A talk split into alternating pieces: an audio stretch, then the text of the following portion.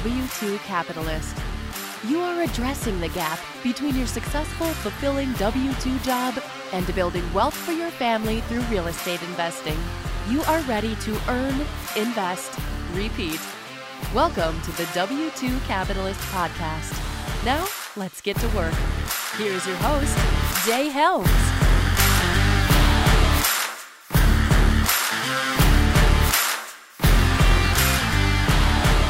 What's up, everybody? My name is Jay Helms. I'm the founder of the W2 Capitalist podcast and movement. We are here to help you build wealth through real estate investing while you earn, invest, repeat your way up to the corporate ladder. Today's guest is a special guest. Uh, I had him at the W2 Cap Summit a couple of weeks ago. He and I share a mission to help Operation Underground Railroad. Uh, Mr. Bill Allen. Bill, welcome to the show. Hey, I got a little story for you, real quick. You may not know this. Uh, you used to live in Pensacola. You still invest in Pensacola, right? It's kind of where you got your start. Is that right? Yep, that's right. Yeah, okay. I live in Nashville now, but yeah, Pensacola for like the first five years. So the very first RIA meeting I went to, again, I'm an introvert, right? I, I don't like big crowds or whatnot. You came up to me and introduced yourself, and I was like, all right, I can check that box. I met somebody here. I'm gonna go uh, go away now, right? So uh, that's you may not, you probably don't remember that, uh, but you were well on your way to doing blackjack, uh, real estate, and then and then getting into this seven figure flipping, which we're going to talk about a little bit. But what? Let's just start at the very beginning, right? So four or five years ago, was it six years ago when you start? No, it was later, longer than that. Yeah. So I started. Um, kind of flipping houses about seven or eight years ago. And then from there, I it was just one house a year for a while, and I started kind of ramping up my business uh, probably five years ago. So kind of growing. So that's probably when we met, probably about five years ago, 20, 2014, 2015, 2014, something like that. Yeah, I believe it was. Yeah, because I was not interested in in real estate investing at all until then. And um, when you say ramping up, holy cow, have you ramped up? Right? You went from doing one or two properties a year to now over 200 deals a year, right? And that includes flipping and also wholesaling. And you're not just in Pensacola and Tennessee, or you you're in Nash, you live in Nashville, but you invest in in Tennessee and Pensacola as well. Yeah. So uh, I started in Pensacola. I was a military guy, so I kind of you're right ramped up from doing one deal a year. We did like almost 70 deals the first year, wow. and then we did uh, 135 after that then 187 then we we do somewhere in the 160 to 170 range now. So that's okay. kind of the the size of the business. Um, I have about 15 people that work for me. So we're in pensacola we're in nashville we're in chattanooga tennessee we're in um, we went into huntsville alabama a couple like little areas of kentucky and now we kind of just cover the southeast. We've done a couple deals in atlanta a couple in memphis and just if stuff comes up we'll we'll do the deal we'll try to figure out how to get it done. So I, you know it's interesting that you you mentioned that. I don't i don't necessarily remember that uh, RIA meeting where we met, but I do remember exchanging some emails after that, like kind of, uh, hey, I want to do a deal together, or have the thing under contract. Will you let? Uh, I want to borrow some money, stuff like that. So we, I, I, if I go back to the archive of that uh, early, uh, I could probably find a pretty interesting email exchange between you and I. So uh, I remember it, not exactly what we were doing, but something like that. Like you had a deal under contract and you were looking for some funding, and I think we started talking about that. If you, is that right? Remember that? Uh, I do remember that. Um, I think it was a, a buddy of mine. Who, I'll find it. Yeah, it was a buddy of mine who I want to say you ended up doing a deal with him, but I was trying to help him out because he had this property. Long story short, he had this property. He didn't want it anymore. He just wanted to get rid of it. And I think you you ended up doing a mm. deal with him. Uh, and that was a couple years ago that that all happened. But I I can tell you, you know, from that very first interaction, you and I both have grown. You've exponentially grown. I, am hoping to, uh, as I put in the message the other day to you, I hope to, to follow your in your footsteps. Uh, and then you had some color commentary back at me with uh, how many jobs you've got and all this good stuff. so, uh, but it doesn't feel like work, right? Because you're able to focus on this mission of helping people out, not just uh, Operation Underground Railroad, but helping people understand how to flip a flip a home, you know, what to look for, how to wholesale a property, that sort of thing, right? Yeah, I, I, I, totally agree with you. I always say, like, when I was flying airplanes and helicopters for the Navy, I said, I'm going to keep doing this until I stop having fun. And I'm, I still get to do it. So I'm still having fun doing it. So it doesn't feel, none, none of this stuff feels like work. And if it does, I think, you know, you got to kind of follow your passion. So I love doing what I do. And in the beginning, it was about the houses. Like, I really did love swinging the hammer um, and doing yeah. that stuff with the houses. But um, I kind of got, kind of got past that. I, I really love now the team and the impact and stuff like that that we can make. So that's uh, that's where I spend most of my time now is kind of on the leadership, uh, personal development side with my staff and my team and building that out. And that that doesn't feel like work at all. Like that's so. When you make an impact on somebody else, whether it's a seller or a buyer or or your staff, um, I think that's really where we get a lot of our. Um, I don't know. It kind of fills us up, right? At least it does yeah. for me.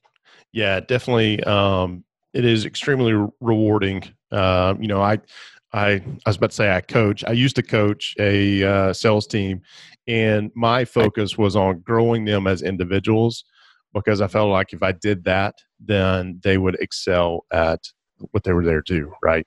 Uh, to sell those products, and it was it was we were we were doing really good. This, this COVID stuff just got us, but um, but yeah, it's it's growing individuals, and it's funny you say that about when you first started. You wanted to swing the hammer and you wanted to do all this stuff most people that I talk to uh, when they're starting out, they do that same thing, right?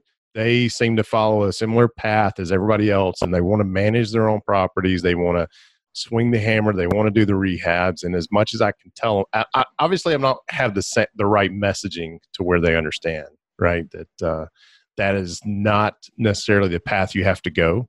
Maybe do it once, maybe do it twice, just to to kind of get the experience, but don't necessarily think that you have to do that, right? Um, do you run into that a lot?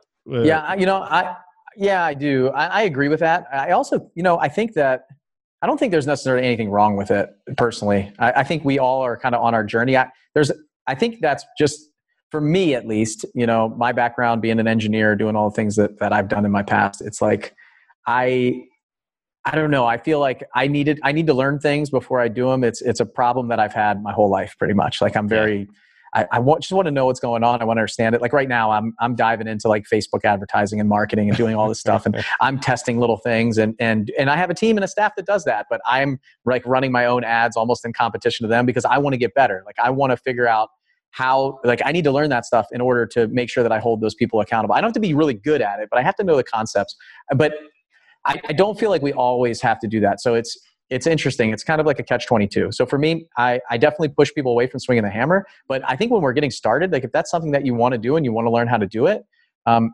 do it. Like don't be just because everybody says, oh, you got to build this huge team and you got like this guy's got 15 people that work for him. He does hundreds of deals.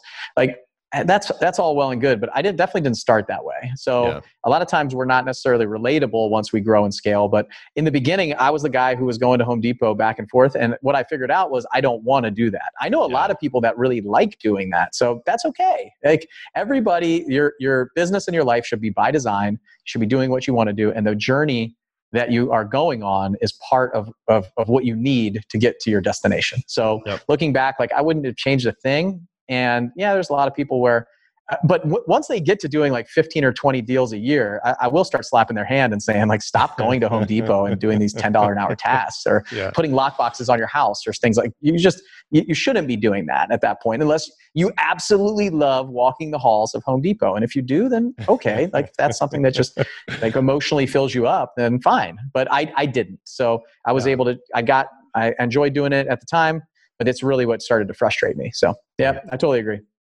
All right. So now we're back, right? So we, for those of y'all listening, we had a little bit of technical glitch. We think we worked it out, hopefully, but um, I'm more of a Lowe's guy myself, and I do feel comfortable. I do just like exploring the, the aisles. Uh, I don't know why.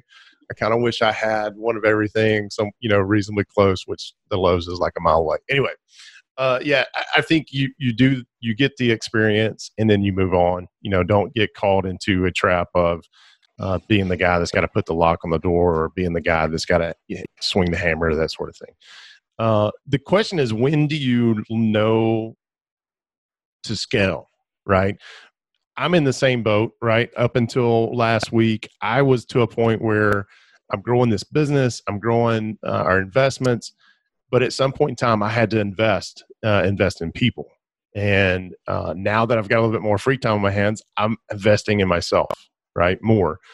But eventually, I'm going to hit this point where I've got to take the leap and do some investing in the business. At what point in time did you realize that in your flipping business or your wholesaling business that, hey, I've got to hire person number one, right?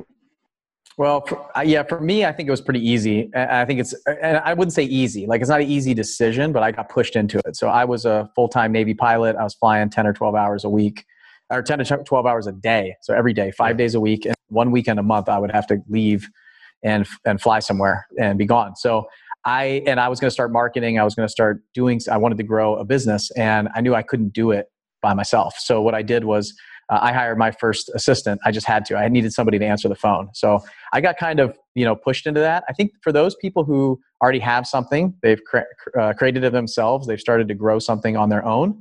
Um, I don't think you're ever really ready. I think if you're asking yourself like maybe I should hire somebody, the, the answer is probably yes. I always recommend people hire a little bit ahead of their needs because if they wait too long to hire somebody you're probably like hamstringing yourself and holding yourself back so what what I try to tell a lot of folks is just assess what you're doing. And if what you're doing is tasks that can be and, and are you turning things down? Like are you stunting growth? Are you saying no to deals because you can't handle it? Are you just maxed out with your time?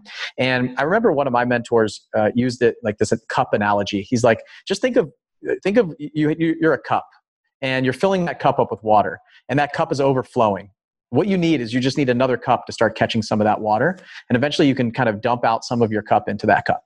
And then it allows your cup to be able to have some more capacity to continue to grow and, and get filled up with some kind of higher level things. And then eventually that your cup's going to fill up and their cup's going to fill up. So you're going to have to dump your cups into another person. And that's what i did. I just like hired one person. We, we kind of outgrew our capacity and our ability and then I would hire another person and then one more person. But it wasn't like going out and hiring five or six people right away. So right. that's my biggest recommendation to people is really like challenge them to to push them to hire a little bit ahead of the need. Because if you wait too long, um, you're always going to say, I, I, a lot of people say like, I'll hire somebody when. And usually it's when I make this amount of money, when we make yeah. more money. But you're not going to make that more money unless you start offloading some of the lower level tasks to somebody and allow yourself to grow and expand. Basically, delegate and elevate yourself and your time. So I, I would say, I don't think it's.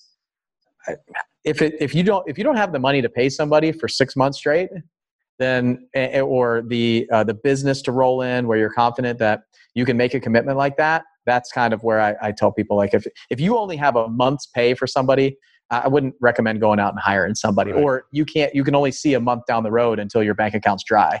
So what i did was I, I put aside six months of expenses for like marketing and staffing my staff that that one woman that i hired.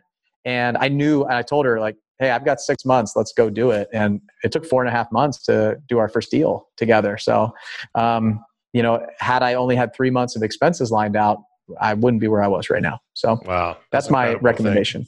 That's incredible to think about. And that first deal was a wholesale deal or, or flip? Yeah, so we I was flipping a little bit already. So I had, like I said, I was doing about a flip a year. So I was still doing a couple, like a flip or two here and there, and that like that was my marketing kind of machine ramping up. So I started sending gotcha. some direct mail getting leads, uh, going directly to seller, not relying on the auction or uh, realtors and things like that. Once I really learned what wholesaling was and the off market possibilities, it took uh, from like starting my starting that person on pay to um, to getting our first wholesale deal was four and a half months. So she was putting lock boxes on houses, turning on utilities, doing some of that stuff for the like two flips that I had going on. Right. Um, so I did have a little bit of other work for her to do, and she was also doing the bookkeeping. Uh, she was doing, she was answering the phones, she was running the CRM, doing all that kind of stuff. So um, just write down the tasks that you're doing right now and, and figure out what you can offload. That's the yeah. best way to hire that first person. And it's it, it seems like a big leap to go from like nobody to one person.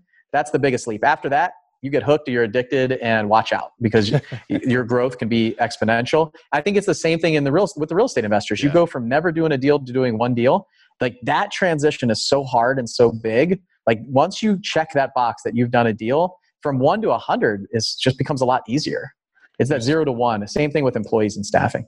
Yeah you, you stole my line. I was sitting there starting to connect the dots. I'm like wow what you're talking about is and it, it, happened for me. I'm sure it happened from you. When you do your first deal, it, it seems like an eternity from zero to one, and then from one to whatever the number is now, you're like, wow, this is, this is so easy. So that's a mental mindset I've got to get over. Uh, so I'm, you know, kind of not reinventing the wheel, but circling back to that concept, um, you know, and, and doing that. So let me ask you, you know, we're recording this May the 6th. Um, we're in the middle of this COVID thing, right? There are uh, states opening back up. There are, you know, everybody's got a prediction, right? Uh, you know, Airbnb just announced yesterday that they're laying off 25% of their staff, which is like 1,900 employees. And then, um, you know, Zillow made this recommendation that house sales are going to plummet 50%, and then uh, price drops are going to be 2 to 3%. I don't know how they get to that math. Also, like to pick on Zillow and how inaccurate they are. But in your mind, or in you, and not in your, just your mind, but as you're doing research, I know you guys do a lot of research on the different markets you're in and keeping keeping your finger on the pulse, so to speak. Where are we now, and where are we headed in the next six to eight months? What's your oh, crystal man. ball telling you? As you are smiling ear to ear, uh, man. What's your crystal ball showing? Yeah, a totally loaded question. Put me on the spot. So, um, you know, it's interesting. I think, uh, of course, like we had a buying season and selling season of real estate that kind of like took a pause in a lot of states. So, and people aren't putting their houses up on the market right now. So, uh, I think it, it, as a house flipper, it's great right now. So we have for every and we do we do a lot of research in our markets and so for every house that sells we have this we still have a demand for houses and they're selling only about half a house comes back on the market right now so what that does we already had uh, like a under two month supply of houses which is really low. It's so still a kind of a seller's market, right? And so when a house sells and only half a house replaces it, what do we we, we just have less inventory. And so what we still have the demand. People need to move. You know, people, a lot of people do still have jobs, right? Or they're uh, the way that I look at it is people are probably like cooped up in their house trying to think like, what's the thing that they're going to do when they get out of their quarantine? yeah. um, this house is too small for me. I'm sick of it. I hate this. I hate this floor plan. I hate all this. I I have to work from home. I don't have a home office. You know, I, the way I look at it is I think we it makes sense that ha- that uh, uh, in Zillow talking about like the number of house sales. So when you look at it like that, of course we're not going to sell as many houses this year. I mean, it makes sense. Now, should that drive down the pricing of the houses? That's a whole nother conversation.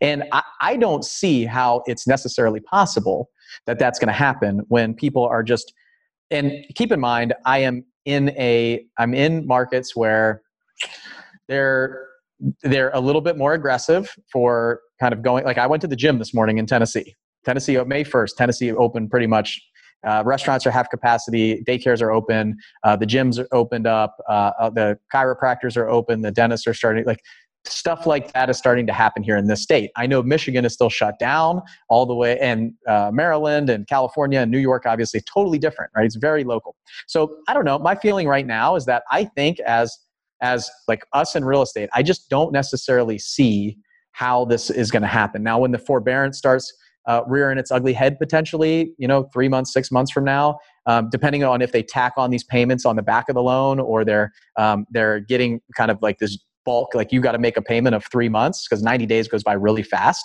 And they, we still don't have those answers which is very interesting. So i don't know. For me i'm what i love is i love to take in the current data that we have and analyze it and make adjustments. And then in the future like look at tripwires and contingencies to determine what i'm going to do. I haven't laid off any of my staff I haven't changed any pay structure. Um, I haven't adjusted my marketing right now. We still spend over forty thousand dollars a month on marketing because I want to be the guy that when people start coming out of their houses, so they start like I want to be. I want to have deal flow. We saw our deals in in April. This is real time data, like as of today. We usually do about fifteen houses a month. We did nine in April, but we have twenty two right now in May. So like basically what we did was it's just kind of like moved stuff to the right we just kind of moved another month. So I, I see i saw buyers kind of like so i'm in the wholesale market primarily right? And our flips are first time home buyers like three two brick ranch 1500 square feet $170000 like we don't go over 300000 arvs so in that world like there's still a huge demand and the demand is even even more right now because nobody's putting their house on the market. People are still moving. People still want to buy another house. They're still looking. They're still out there. Like if we had inventory right now, if I had houses in the $150,000 range in Pensacola, we would have 20 showings the day we put it on the market. That's just what it would be. Nice. So it's it's very different in lots of different. I'm I'm personally putting a seven hundred thousand dollar house that I own as an Airbnb, which is it's fully booked through May, fully booked through June. Uh, it makes fifteen thousand dollars a month in those summer months, and I'm putting it on the market just to see right now. Like I feel like the spring buying season is going to move to the summer right now. Like people are still going to want to move before their kids transfer schools and do all that stuff, right? And I, I think there might be a transfer of population from the northern areas like Michigan, New York, some of these places down to the states like Tennessee and Florida and the, the, the southern states. And there's still this transfer of people. So um, I, I, don't know. I, uh, I don't have a crystal ball. I, my, my inkling is like for right now, nothing is necessarily changing. We're, we're trying to buy a little bit deeper if we make sense. The sellers are still not not like taking huge haircuts. The buyers want the huge haircuts just because they see blood in the water, but yeah. the sellers are still not. They're like, there's there's nothing that that indicates the fact that we should we should be making an offer twenty or thirty percent less on their house than what it was yesterday. Um, I think my business is still as great as it was last last month or two months ago or three months ago. I think that the I don't know the real estate market is kind of like the last in first out in this. I right. think that's kind of just my feeling. So, multifamily, like people are, most people are still paying their rents in our buildings. Um, our tenants in the single family stuff are still paying. It's, I haven't seen um, huge impact personally. Now, um, other people are probably going to have a different feeling of it. I'm very much like real time data. Give it to me. I don't watch a lot of the news. I don't read a lot of. Um, I don't read a lot of the the the headlines because all it does is is breed fear in, yeah. in my mind. So uh, I would say uh, if you my my prediction, if you want a prediction, which I hate giving, is that um, I really do think that like our houses that are vacant, that are fixed up, they're nice, and they're priced right are going to continue to move. And I, am not concerned in flipping houses right now. Uh, it may be a little bit easier to find houses on the market. We may see some a little bit uptick in foreclosures a year and a half from now in some states that are faster on foreclosure, like Florida. Just take like three years for me to get an REO from this, right? or yeah. a year and a half. It's like crazy and they just won't pay their mortgage for another year and a half and still not be in foreclosure. So, um, but in other states, it might be a little bit faster where maybe you see some more deals on the MLS. It might be a little easier to find some properties and, and deals, and maybe the wholesalers are, uh, some people are moving out of the marketplace and last two three months ago we're complaining about competition right now we're complaining a, about a pandemic so there's always something there's, there's always something. some event that's happening that's causing us to to try to figure things out so for me, I don't know. I, I, may have to become a property manager. I may have to become a, a, bigger house flipper. I may have to wholesale a little bit less, or my wholesale business might take off because, like right now, the demand for the buyers are realizing that their pipeline is starting to dry up, and mm-hmm. because they put put a pause button for a month, and they're going, "Oh crap, Bill! Like, what do you have? What do you have? What do you have?" And we assigned like six contracts this week because of that. So awesome. um, we saw them kind of hit the wall and go, "Oh crap, what's happening?" And now we're seeing them go, "Wait, this doesn't.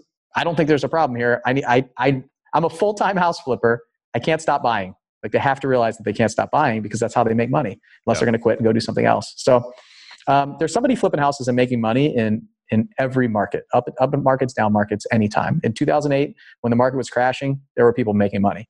They're just doing things a little bit differently than the people who aren't. So that's where my mind's at. If uh, long-winded answer to, I'm like you and I have no idea.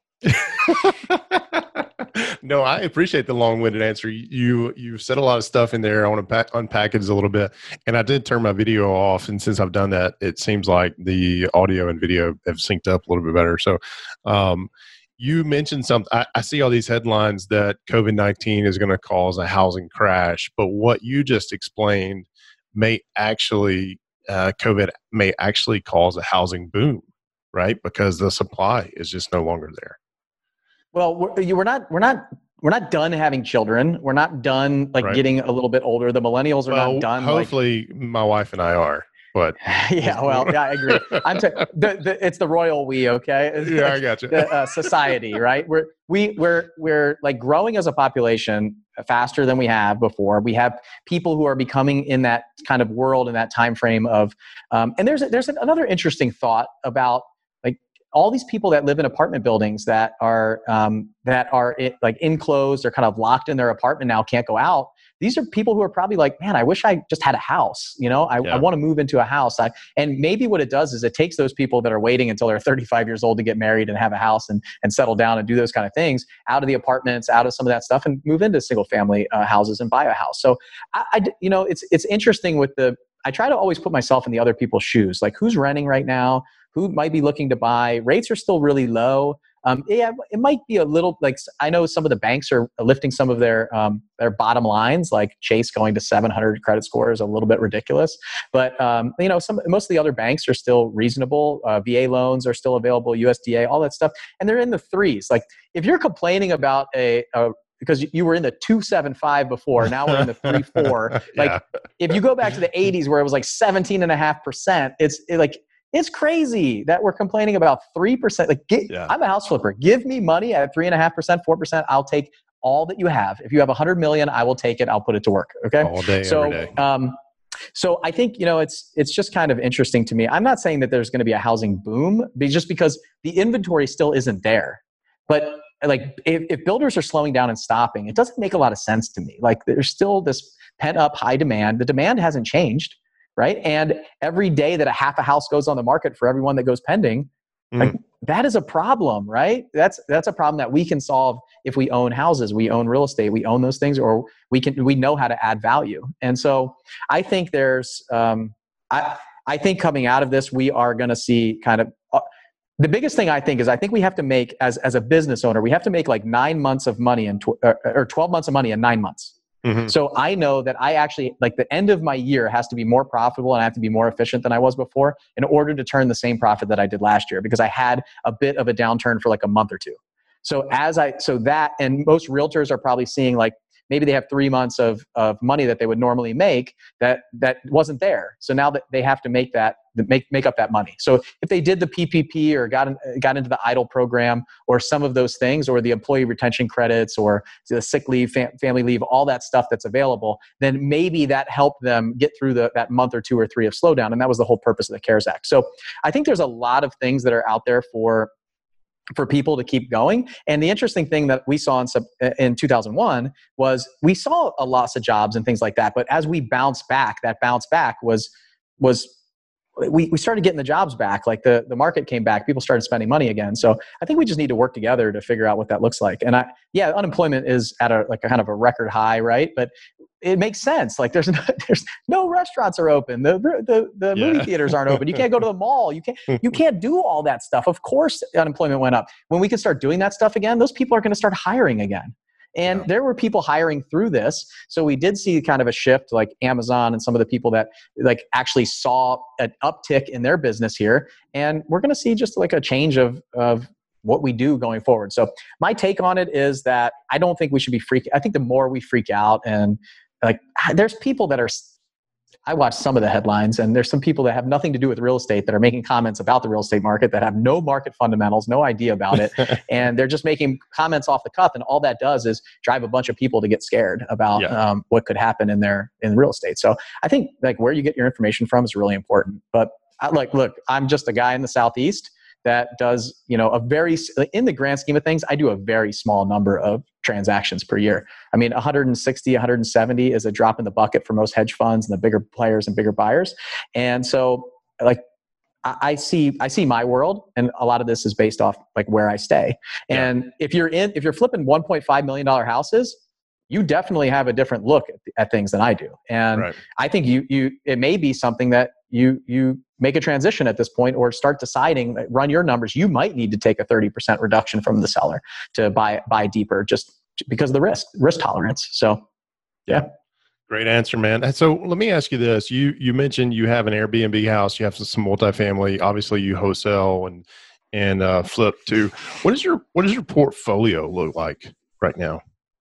I've heard buying uh, so it's good yeah, so it's a good question. I have um, I have one house that I bought up. In, so I had my whole goal was to get to like ten single family A class rental properties when I hmm. started, mm-hmm. and make like ten thousand dollars a house, and I'd make another hundred thousand, and then along with my my military flying income, I'd I'd be doing well, right? Two hundred thousand dollars a year, something like that, two twenty five total. And so I ended up selling all like almost all of those single family rentals. I sold all of them actually. I just closed on the last one earlier this year And I bought a turnkey house in Memphis from a turnkey provider about a year and a half ago because I wanted to, I'm a systems guy and I saw their system and I, I wanted to set up a turnkey company down in Pensacola at some point. That was my goal uh, about a year and a half ago. We got way too overloaded to do it, but I wanted to see their system. So I bought a house from them to watch the progress and all that stuff. So I own one in Memphis.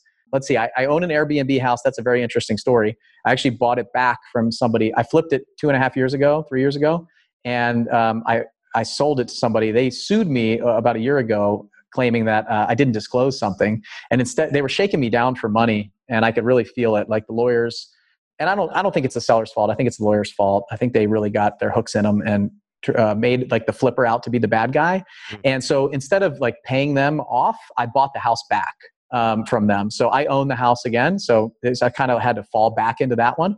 Um, so that, I turned that into Airbnb. It was it does really well in the summer. It kind of like breaks even in the winter, and uh, so I own that one. And then I own a bunch of. I'm a limited partner in a bunch of um, multifamily buildings. So I take my my active income is my flipping business, and then I put that active income into passive investments, like truly passive. I'm a limited partner in probably like six or seven hundred multifamily units as a limited partner. I'm a general partner in probably like 150 units of multifamily where I, I raised I raise a lot of money. I'm very good at that. Um, but I don't do any of the property management, running the deal, or anything like that. And then um, I also am a, a, small general partner in a, a big storage complex. We have a couple thousand storage units that we're building down in um, outside of Orlando, Florida. Oh, nice. So nice. probably like uh, overall, maybe just like a, a, couple thousand units. But like I said, I'm a, kind of a small partner, like a general or limited partner in all of those. Yeah. So I usually bring the money. I bring my own money. Uh, I bring other people that I know in. I'm, I'm kind of a um, like a, a connector and capital raiser in a lot of this stuff. Very nice. By the way, you said you spend forty thousand a month in marketing. This is for your wholesale yeah. and flipping business. Holy yeah, crap, between man, what do you do? Our budget, yeah. our budget is is forty three to forty seven thousand. That's a that's yeah. about where we hit each month um, for the past like, I don't know year and a half or so. Wow, that's awesome. Um, what do you spend that on? What what is a what is a normal um, breakdown of of what that looks like? Right. Obviously, there's some mailers. I get some of your mailers, by the way, uh, or I used to. Uh, I sold that property that you you kept sending me. I think I've sent you some text before. Hey man, take me off your list. It's uh you know, but um yeah, the I'll tell you right now, it costs me more money to figure out how to get you off exactly. the list than it does and just to continue to mail you. Yeah, so I figured that. but, and when you, sell it, maybe the next guy will get it, and maybe they want go. to sell it again. So who knows? So. There you go. But you you send out the postcards. I know you send out postcards. What are, and you do some Facebook advertising. You're talking about that.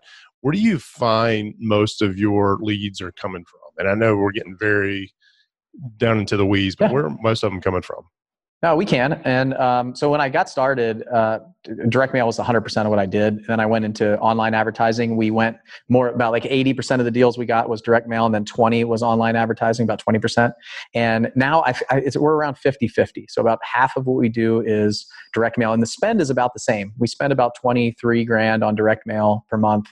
And we've really gotten really tight on our like our list. Like we we've strategized a ton of that stuff. We have a lot of um, like detail that we do with the list. We've we chopped our marketing expenses for direct mail by 65% and we're actually doing more deals. So nice. we're able to squeeze more money out of less expense when my marketing manager came on. It's all because of her. She's amazing.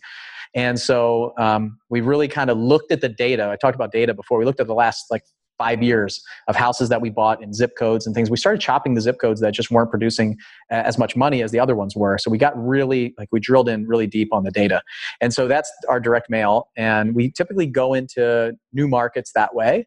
Um, we'll just kind of test a couple of uh, zip codes that we know perform on the cash basis that uh, there's a lot of demand from the buyers and so we that's about half the other half is google adwords and facebook that's pretty yeah. much the way it rolls out we probably spend um, and we probably only just just to give everybody, and I think it's it's nice to kind of remove the curtain from this stuff. Um, you hear a lot of people talk about how much money they make on Facebook ads and Google ads and stuff like that. We probably do like three or four deals a month from Google, and we probably do like one to two a month in Facebook. Mm-hmm. So it's not like we're doing like 10 deals a month from Facebook ads.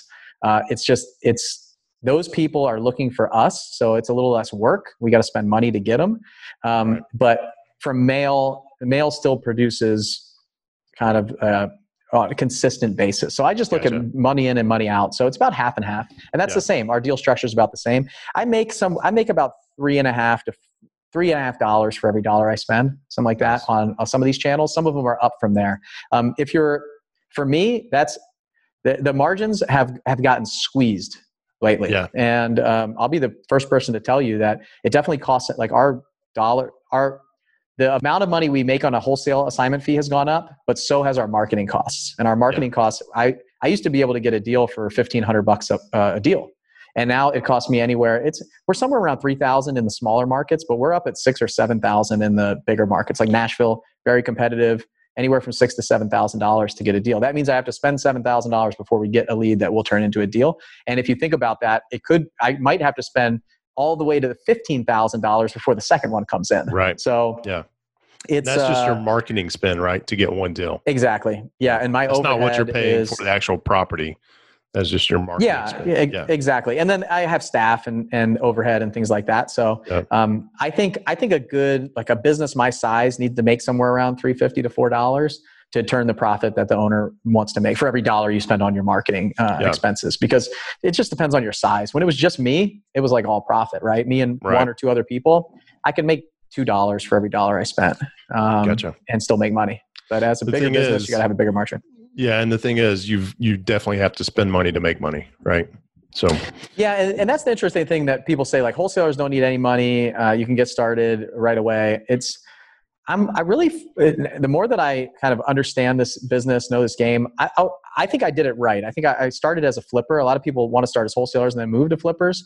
Um, starting as a flipper, if you're if you're interested in the single family world, um, I really think that starting as a flipper is not a bad thing, but you have to you have to figure out how to raise money. That's the biggest thing for, uh, for Yeah. a flipper. If you can raise money and you have access to capital, then um, I think your I think your risk goes down a bit. Uh, as a wholesaler, I have to actually spend money up front before I make it back. So when I tell my story about kind of get into the wholesaling world, it took me four and a half months to to make make that first ten thousand dollars, and I was twenty two thousand five hundred dollars in at that time. So I had already spent that. If I rolled up shop by then, I lost all that money.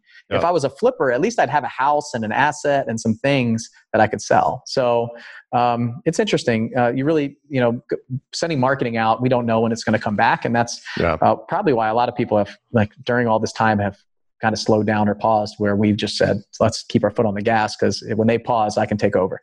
Exactly. Love that. Love that. Um, all right, so we're coming up on time. I want to make sure we talk about two things. Number one, you have this vet summit coming up, and then after that, you and I have got a little special offer for folks as well. But I want to make sure um, vet summit is oh, actually. I'm just going to turn it over to you. Tell us about the the uh, summit you've got coming up.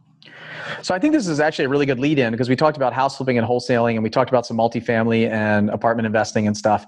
And my in my mind, I really said like why do we always people seem to always kind of start it as like as a wholesaler or a single family house flipper and then move up into the apartment buildings or we've got people that have full-time jobs that like want to flip on the side but don't even realize that there's other things out there in the real estate world like investing with a turnkey Eh, like I just gave that that company $60,000 I have a house I've never seen I don't know who the tenant is. I, my check just comes in every month. I get my payments. So that's true, like passive. At least, I mean, I have to talk to them every now and Yeah, then, but It's more there is passive, true right? m- more passive. And then when we get to really like true passive is like, here, apartment syndicator, take my money, you go do it. I'll vet you as a limited partner. And that is passive. Like I just get an email and a check from those guys. And I love that. So there's, if you have money, there's a way to invest in real estate where you actually don't have to get your hands dirty. If you want to flip houses or you want to go to Home Depot and Lowe's, you can. So what I said, I, I'm a, I'm, I'm still a reservist in the military. I'm on my 18th year. And so this these vet communities are and military communities are kind of like popping up in the real estate world and they're all kind of like spread around and not necessarily working together. So what i said i do i do live events. I do um, i do like four live events a year. We have this big conference called flip hacking live that we do for house flippers and wholesalers and basically single family acquisition stuff. And so i have the experience in the last five years of doing events like live in-person events. I said let's do a live event in uh, for the, for military veterans and anybody that wants to show up frankly but we'll put vets on stage. And what we'll do is make it like a job fair almost where every niche in real estate is talked about and presented to to for people to come in and determine where they fit. And what, what is my personality profile? What do i like? Who do i resonate with? And instead of starting at the bottom why don't you start like just inject yourself where you fit?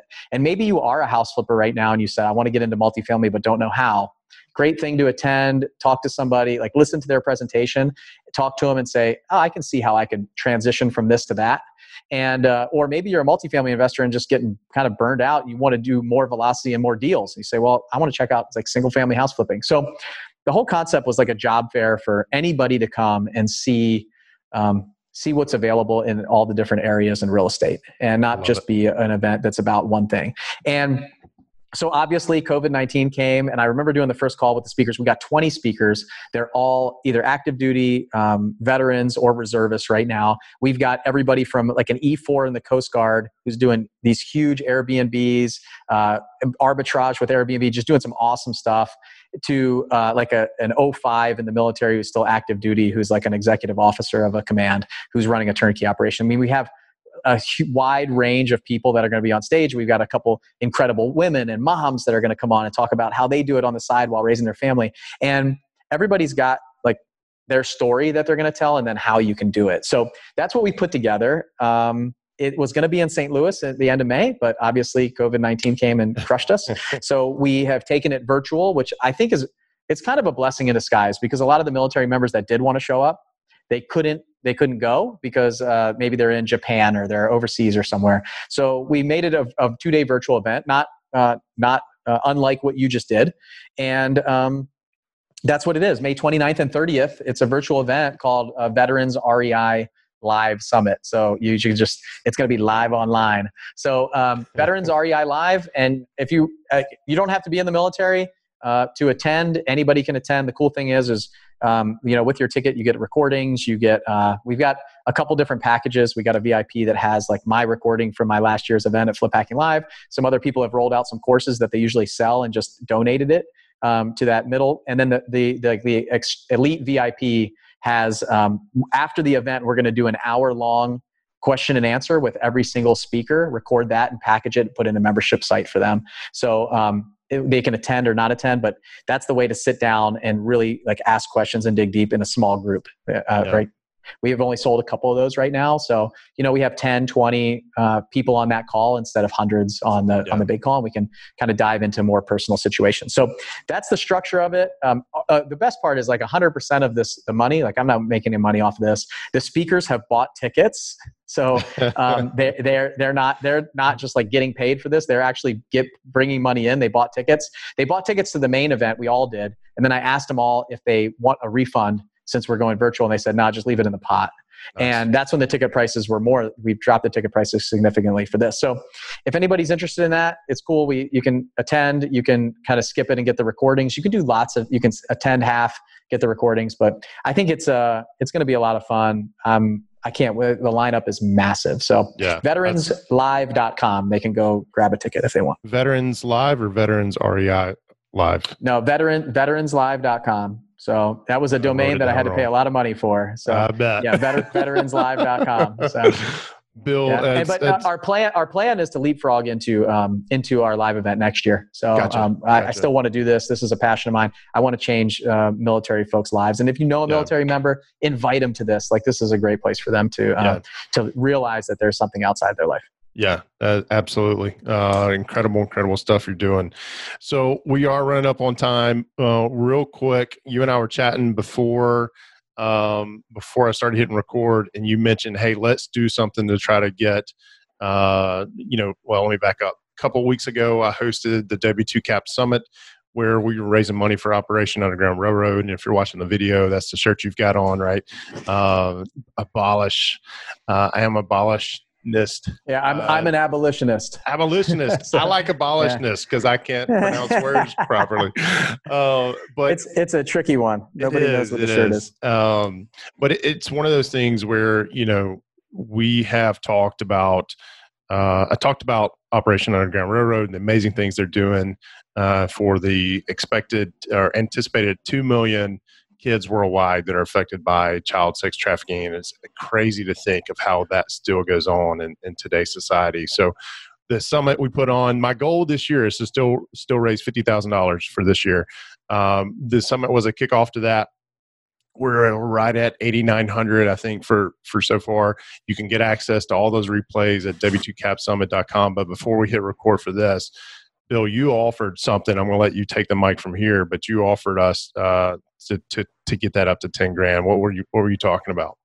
Yeah, yeah, yeah. So I know I've only got a couple minutes with you, so I'll be fast. Um, I am the Tennessee director for volunteers for OUR. So I'm a volunteer. I love it. It's a huge passion of mine. We raise money for this uh, charity at our event, Flip Hacking Live, every year. Uh, it's my goal to do 250,000. I want to figure out how to raise a million in a year for them. So that's a big goal of mine. So I, obviously, before I asked Jay, like, where are we at? He said, we're just under $9,000. I said, let's get to 10 bef- like by the time this airs and shortly after let's figure out how to do that so um, hopefully this pushes some of the other speakers to match my $2500 donation while we were there like i want to push people to figure out like how i'm what are you using your stimulus check for what are you doing yeah. with all the money that the government's giving you that you probably don't need so yep. like figure out and if you need it fine but my, my biggest thing is like I'll take that money and and put it to a charity, no problem. So yeah. um, for so for me, I, I, think a great way to go here is if you're listening to this and you say, like go to ourfilm.org and watch the documentary. After you watch the documentary, go to Jay's link and figure out how much money you want to give eh, yeah. to to save a kid. Because uh, of those two million kids, half a million of them are right here in the United States, and so that is a big eye opener. You'll never look at things the same way. So my suggestion is we. Um, uh, and Jay, I'll see what you think, but leave Jay a rating and review to his podcast um, and screenshot your your donation, email it to to Jay, and then what I'll do is I'll match. I'll match it and I'll match your donation until we get to ten thousand. Awesome. So I'm ready right now to match whatever it's going to take 500, 600 bucks additional on top of uh, what I've thrown in the pot because I want to get him to 10 grand. Because I know it's like going from zero to one house. You go to 10,000, that 10,000 to 50,000, it becomes a lot easier. So yeah. let's get to five figures. And you can do that very easily. We set up very easily for you to, to donate. Just text W2CAP to 41404. You're going to get a link right to the donation page. And one of the things, too, so what I offered during the summit, and I'll, I'll do this as well. If you donate $150, uh, I'll send you one of the t-shirts, which I turn my camera off. You can't really see them, but they're the super, super, super comfy t-shirts that we've got. If you do more than $200, I'll send you an entire swag bag, which is a couple of t-shirts, a water bottle while they last. I don't have too many water bottles left. Uh, but yeah, thank you, Bill. Thank you very much uh, for everything you're doing. You're an inspiration to me. I know the Veterans Live thing is going to be awesome, and continue to do the work for Operation Underground Railroad is, is incredible. Um, it, it has me excited to do more. Matter of fact, Good. that fifty thousand dollars, yeah, that fifty thousand goal actually came from you, right? So uh, that's yeah, that's, and uh, and hopefully me sharing my two hundred and fifty thousand goal makes that fifty thousand dollar goal seem achievable for you, no problem. It, so it I'll raise two hundred fifty by the end of this year. That's my goal. All right, so. sounds good, well, brother. Right. I got to get going. As you and I, I talked, know. I have another commitment at eleven that I felt to block out my schedule when we did this, but. Thank you again. I appreciate it. We will. Uh, I'll talk with you soon. All right. All right, Jay. See ya. Bye. Thanks, Bo. Hey, one quick question. I forgot to ask you. I'm still recording. Best way for yeah. people to get in touch with you? Oh, um, go to sevenfigureflipping.com. The number seven, figureflipping.com. Yeah. I'll link to can, that uh, in Veterans Live in the in the show notes. Uh, sorry about that. I, both of us forgot that. I'm, I'm looking at the clock and getting stressed out. Anyway, it's all good, man. Don't don't leave your fans waiting. All don't right, leave buddy. your fans waiting. All Thank right. you, Bill. I'll see, see you, man. Bye, Jeff.